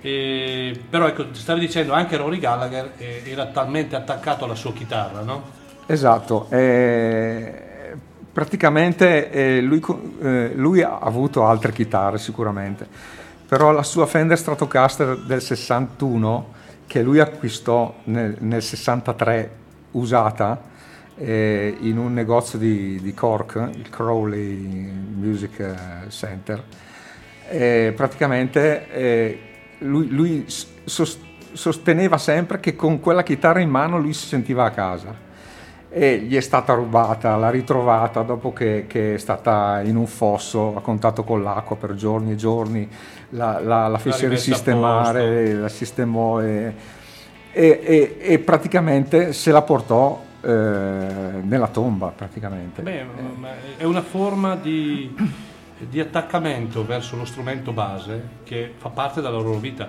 Eh, Io eh, spesso ricordo le parole di Johnny Winter, no? quando diceva della chitarra, tu la puoi maltrattare, odiare, amare, ma lei non ti tradirà mai. no? Esatto. E, e ricordo anche un altro aneddoto, la prima volta che venne a Chiari Dave Alvin, ehm, venne a Chiari con la chitarra a tracolla no? e chiese di poter andare ai servizi. E io gli dissi, ok, questi sono i servizi, dammi la chitarra che te la tengo io. No, no, no, scusate il termine, pisciò con la chitarra tracolla. è vero, è verità, è verità. Sì, sì, ma non lo metto in dubbio sicuramente. Parlare di Rory è... Ci vorrebbe un programma. Esatto, ci vorrebbe un programma. Eh, no, volevo solo dire che eh, ultimamente è uscito un libro che è il primo libro in italiano sulla vita di Rory Gallagher eh, e si intitola Il bluesman bianco con la camicia a quadri. Con la camicia a quadri, È esatto. di, è di un amico di Roma, un giornalista, scrittore, Fabio Rossi, che ha fatto anche altri libri sul prog, sugli Emerson Lake Palmer. Ma questo libro su Rory è, era fon- è fondamentale perché mancava a, a tutti i fans di, di Gallagher, che ce ne sono, ce ne sono tanti tantissimi, in Italia Tantissimi. Pur eh, lui avendo più successo in paesi come la Germania, la Francia, che lui ha frequentato di più eh, durante la sua vita artistica, de- eh, era sempre in concerto. In Italia è venuto A Brescia, poche volte a Brescia? a Brescia nel febbraio del 72, Esatto. al, al Sociale, mitica eh, suonata col banco di, di- come open act. Eh, Poi è suonato anche alla Spiaggia d'Oro di Desenzano, mm, mm, a volte a Milano, a Bologna e ultimamente al, al Pistoia pochi anni prima di morire. Prima di morire, esatto. Prima di morire. esatto. Ehm, ma forse è, mm, è più curioso sapere come mi sono innamorato di Rory. Sì. Eh, io da ragazzo com- ovviamente compravo i dischi come tutti quelli della mia generazione, come i rocker della mia generazione. Come, come- come i nostri coetanei. esatto. E tra i vari dischi di rock che, che avevo comprato c'era un disco dei Taste. Eh, sì, io, a me piaceva il rock blues, mi piacevano i Cream, mi, mi piacevano eh, Johnny Winter, eh, eccetera. E, e vabbè, comprai questo Live Taste, eh, live all'isola di White, eh, bellissimo disco, ok, bravi, però eh, non è scattata la scintilla. La scintilla è scattata poi eh, parecchi anni dopo, nel 2006, quando eh, il mio amico batterista Maurizio Fogazzi mi propose di eh, fondare una band tributo a Rory Gallagher. E io accettai, eh, quindi mi documentai, andai a riascoltare, A riascoltare, quel disco che, sì. e dischi, altri dischi, e scattò la scintilla che poi eh, divenne vero e proprio amore quando altri miei amici di Bergamo mi convinsero ad andare in Irlanda. Sì, c'è un filone bergamasco che abitualmente va in Irlanda ancora oggi. In questo, diciamo, è un pellegrinaggio musicale, no? E che ultimamente ha organizzato anche delle, delle, eh, notti Sì, sì, è vero, è a, Rory Gallagher, invitando anche de- delle band straniere, Sì. eh, sempre tributo. Eh, ma in Rory, a parte la tecnica mostruosa eh, dal punto di vista chitarristico, eh, io ho, se- ho sempre apprezzato anche il- la vena compositiva. Eh, non tutti sottolineano questo fatto, ma i pezzi di Rory sono veramente straordinari da un punto di vista eh, proprio, proprio dalla comp- composizione. della non sono composizione. classici eh, rock, eh, blues.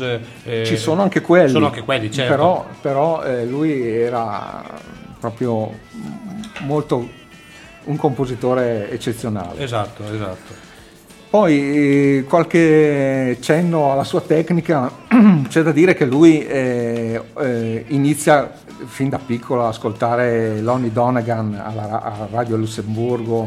eh, Skiffle Sound. eh, Skiffle Sound, eh, che fonti che si, si avevano in Irlanda, il discorso che facevi tu prima. Eh, quindi Lonnie Donegan è uno dei suoi Idoli, idoli, sì, esatto. Ma poi si, dà- si ascolta molto jazz anche. Infatti impara a suonare il sax e nei taste eh, in alcuni brani suona addirittura anche il sax. E il- la sua tecnica chitarristica secondo me risente molto anche del- del- di un certo eh, fraseggio jazzistico. È, è- è stato un personaggio che sicuramente non ha avuto eh, solo ed esclusivamente orecchio per il blues, ma ha avuto la capacità di avere, di assorbire parecchie influenze. Non eh, dimentichiamo, tu hai- giustamente hai indicato Lonnie Donegan, ma anche come Chris Berber o ad esempio altri, che lo skiffle sound è stato l'embrione di uno sviluppo musicale fondamentale, ma non solo in Inghilterra o in Irlanda, ma nel mondo. Perché lo skiffle sound era un, un- che poi sembra di dire una- un qualcosa che veramente fa schifo, ma in realtà si chiamava così, skiffle Esatto, sound, esatto. ma in realtà era semplicemente una eh, mescola di suoni tradizionali che venivano importati dagli scaricatori di porto negli anni 50 in Irlanda e in Inghilterra e lì si suonava il- la musica country, la musica folk, la musica jazz.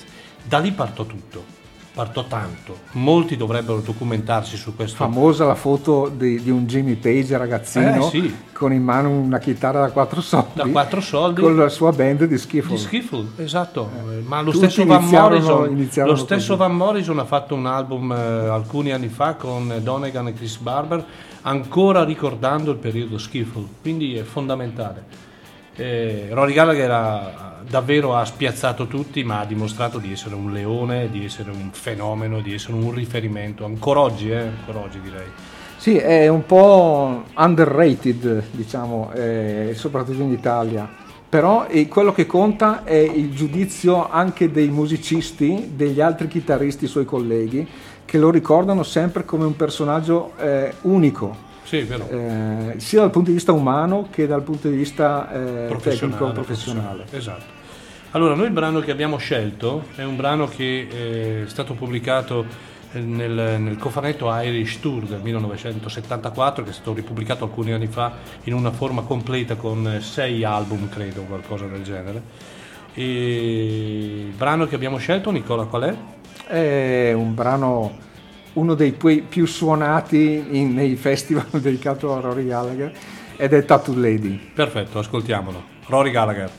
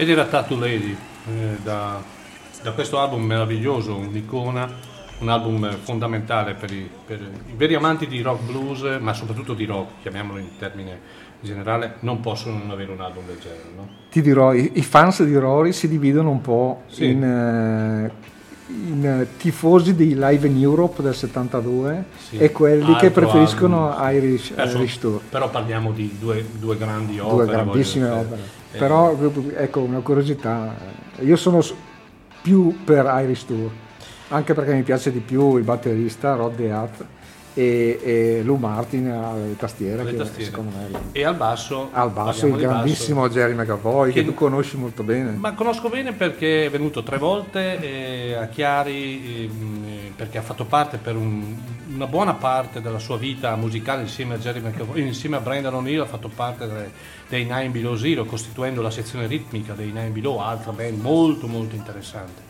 Con Mark Feltham anche Con Mark Feltham e Danny Greaves, e, insomma è un- una grande band eh, sotto tutti i punti di vista in Below. Eh, e, poi, e poi anche perché venne una sera da Parigi a- qui vicino a Chiari e andammo a cenare insieme, io, lui e un amico, è una persona davvero squisita, eh, davvero squisita.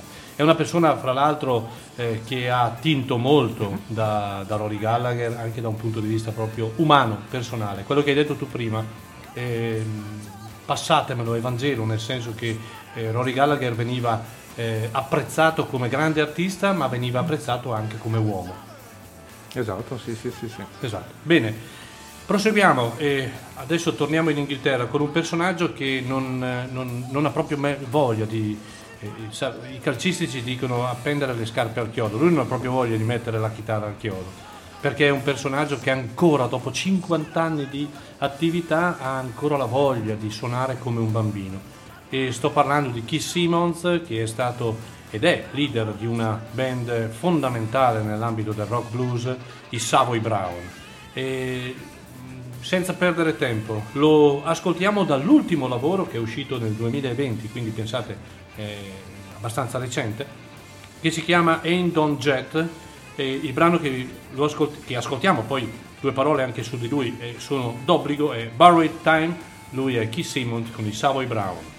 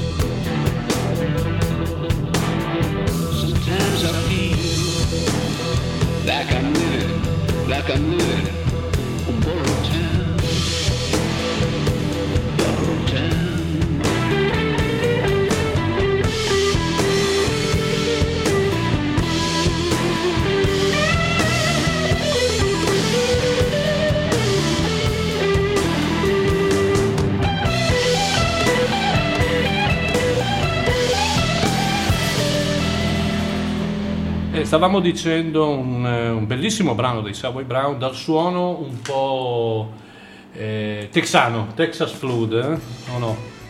Eh, Sì, sì, direi di sì. influenza texana. ma lui è un grande Keith Simmons eh, che a metà degli anni 60 ha formato questa straordinaria band nel 1998 o 97 non ricordo venne a Chiari eh, un concerto in un trio e quindi ebbi anche lo- l'onore di conoscere questa persona una persona squisita una persona molto gioiosa serena eh, tranquilla. E a metà degli anni 60 nei sobborghi di Londra ha formato la- questa- mh, questo mitico eh, nome Savoy Brown. Eh, una band che forse all'inizio ebbe più successo in America che in Inghilterra anche perché eh, diciamo che univano un certo tipo di rock blues anche al boogie e in questo han- avevano eh, molte affinità con un'altra band americana in questo senso eh, che aveva affinità col boogie, cioè i Kennedy Heat. E quindi da qui nasce anche un certo seguito che ebbero negli Stati Uniti. Peraltro in una, in un- in una delle tantissime formazioni dei Savoy Brown eh, fecero parte l'Ansam Day Parade e Rod Price che eh, magari qualcuno di voi diranno poco ma eh, furono i leader di una band che poi si stabilì ufficialmente in America perché ebbe un successo davvero incredibile che erano i Fogat una band di hard rock blues ma da un successo davvero planetario eh. ma uscivano da, da questa scuola, dalla scuola dei Savoy Brown.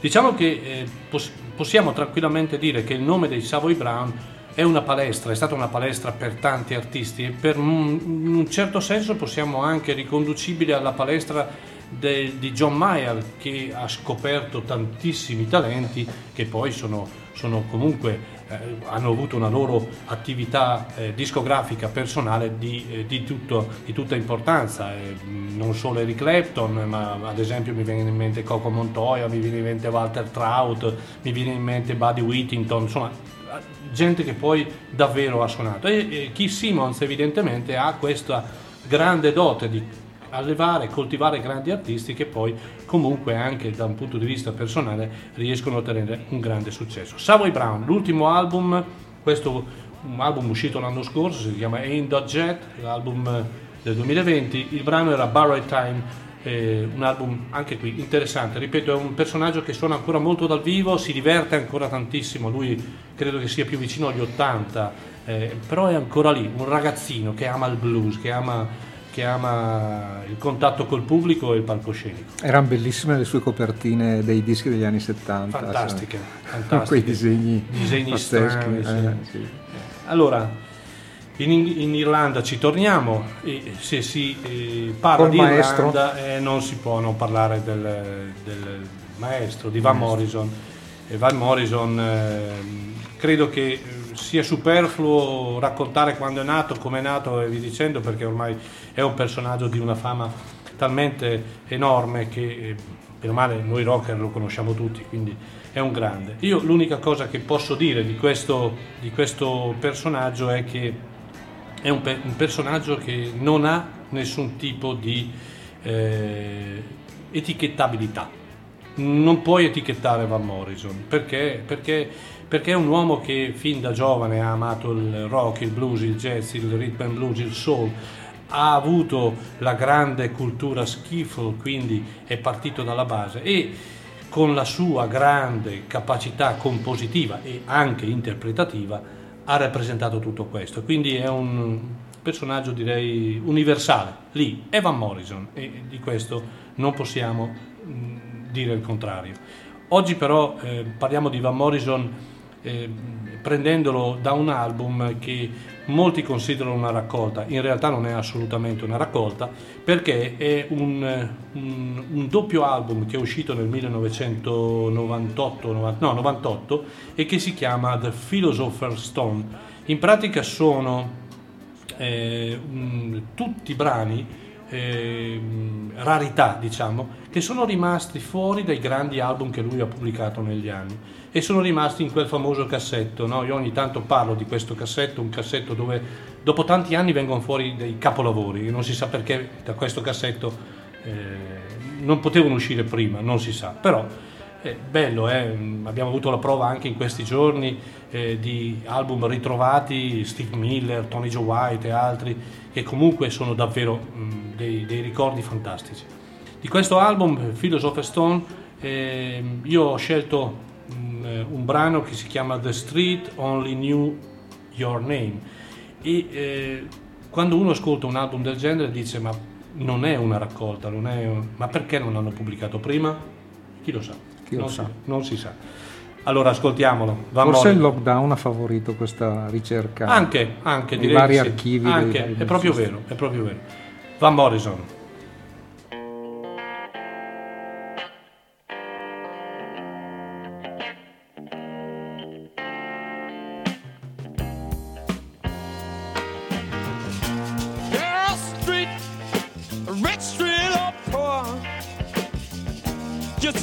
Be sure of your street. There's a place in your heart where you know from the start, and you can't be complete without the street. You keep moving on, just like a train, but sometimes you gotta look back to the street again. Would you prefer those castles in Spain or a view of the street from your window pane when you were young? So young, so very, very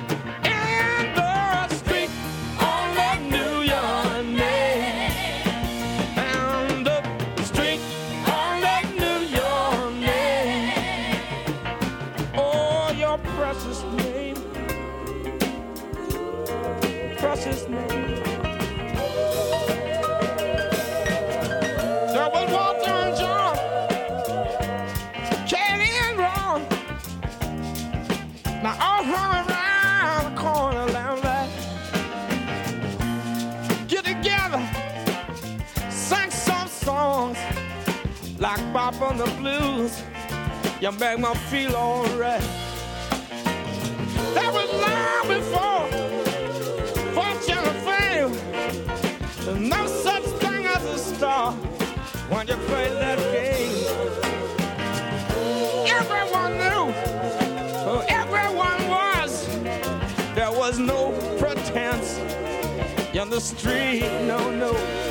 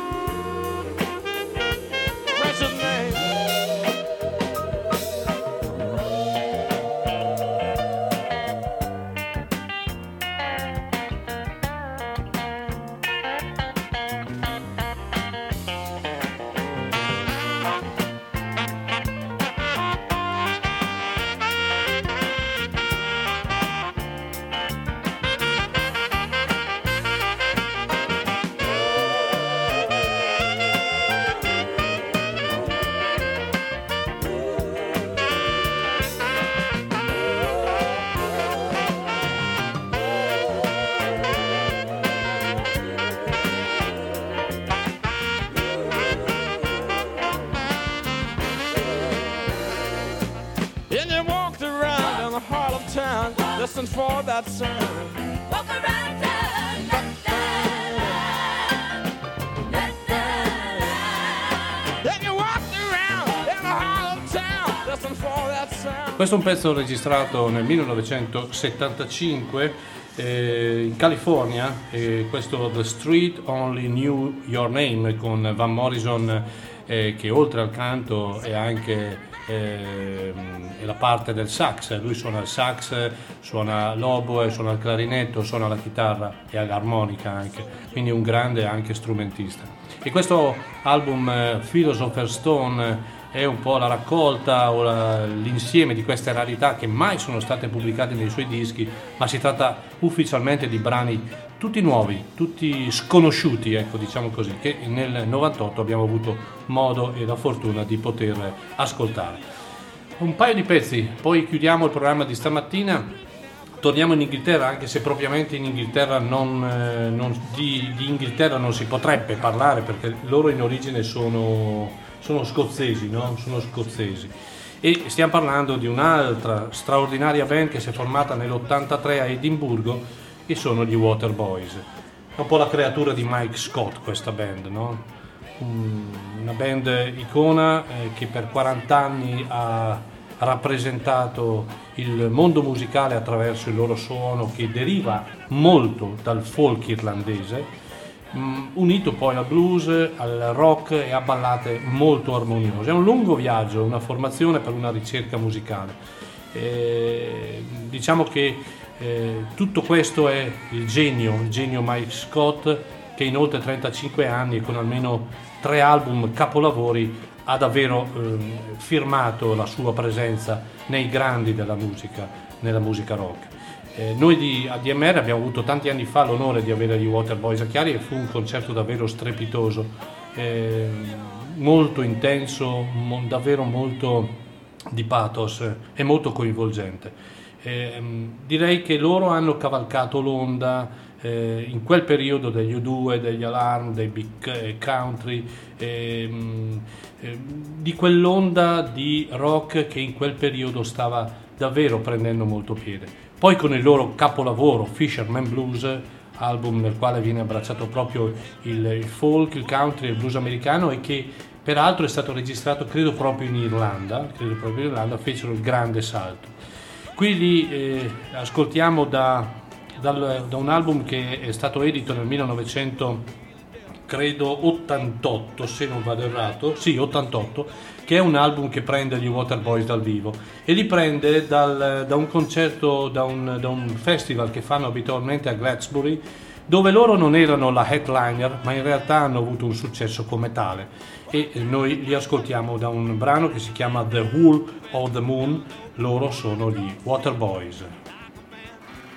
Pictured a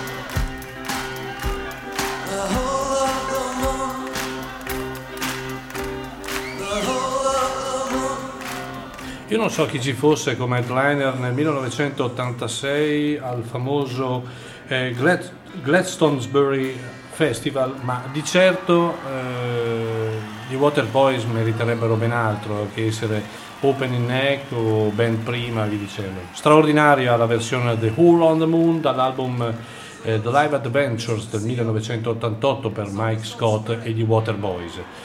Direi che siamo arrivati in fondo, questa mattina non abbiamo badato a spese neanche a tempo, perché era talmente la voglia di presentare eh, questi- questo mondo inglese, questo mondo irlandese e soprattutto di stare insieme a Nicola che è stato davvero un graditissimo ospite e spero di riaverti eh, al più presto, sia come ospite ma come bassista anche, eh, ci mancherebbe.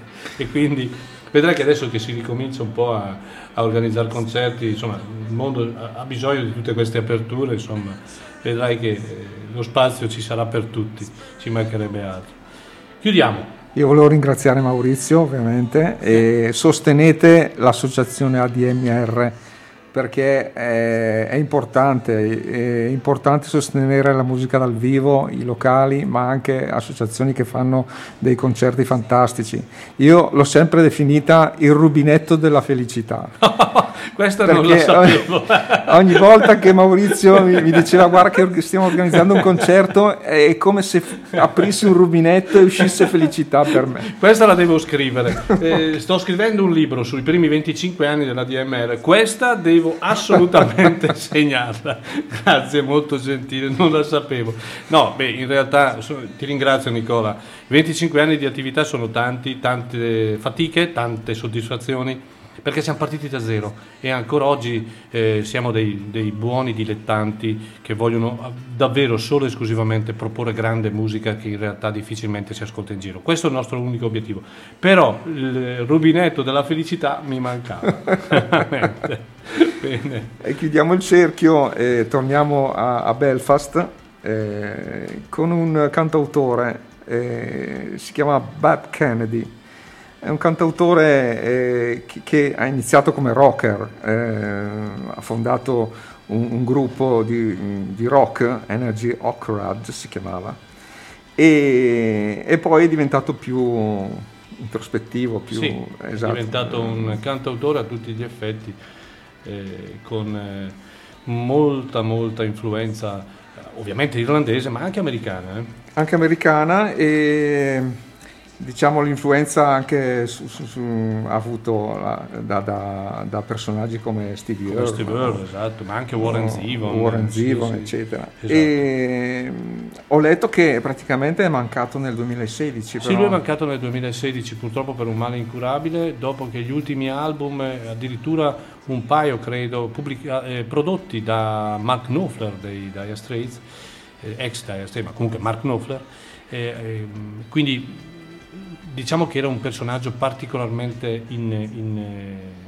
sotto, sotto la lente di ingrandimento anche dai grandi, perché aveva una grandissima capacità sia compositiva ma anche di, eh, di- di, mh, musicale, con quei fraseggi, con quelle melodie, con quelle mh, diciamo composizioni tipiche dell'Irlanda che ami tu e che amo io.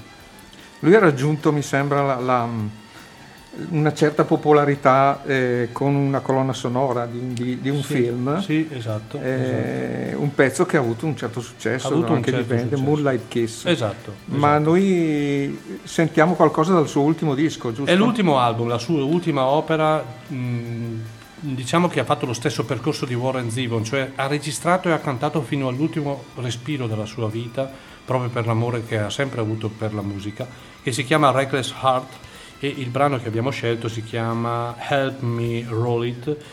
E ne approfitto prima di farvelo ascoltare per salutare tutti voi e ringraziarvi per l'ascolto di questa splendida mattinata che abbiamo passato insieme io e Nicola. E, mm, noi ci riascolteremo martedì, domenica e via dicendo. Vi aspettiamo al Blues Festival, come ho detto eh, più di una volta. Sostenete sempre la DMR e mi raccomando, viva sempre la radio. Ciao a tutti. Ciao a tutti. Godetevi questa atmosfera di Bab Kennedy. Grazie, buona domenica a tutti.